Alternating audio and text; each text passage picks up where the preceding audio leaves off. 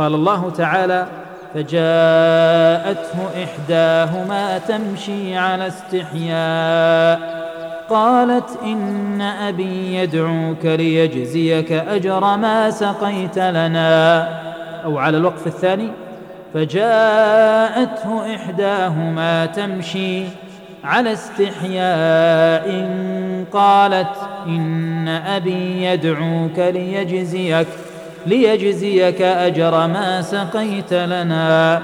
فعلى الوقف على تمشي فجاءته إحداهما تمشي. ثم البدء على استحياء قالت يكون الحياء متعلقا بالقول.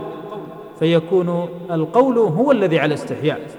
وعما على القراءة الأولى فجاءته إحداهما تمشي على استحياء.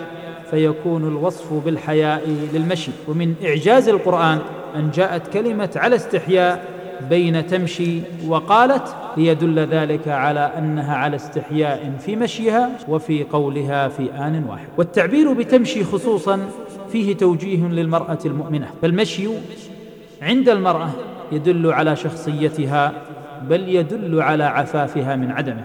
فانتبهي أختي الكريمة للمشي فهو ليس امرا هامشيا في حياة المؤمنة بل هو أمر مهم.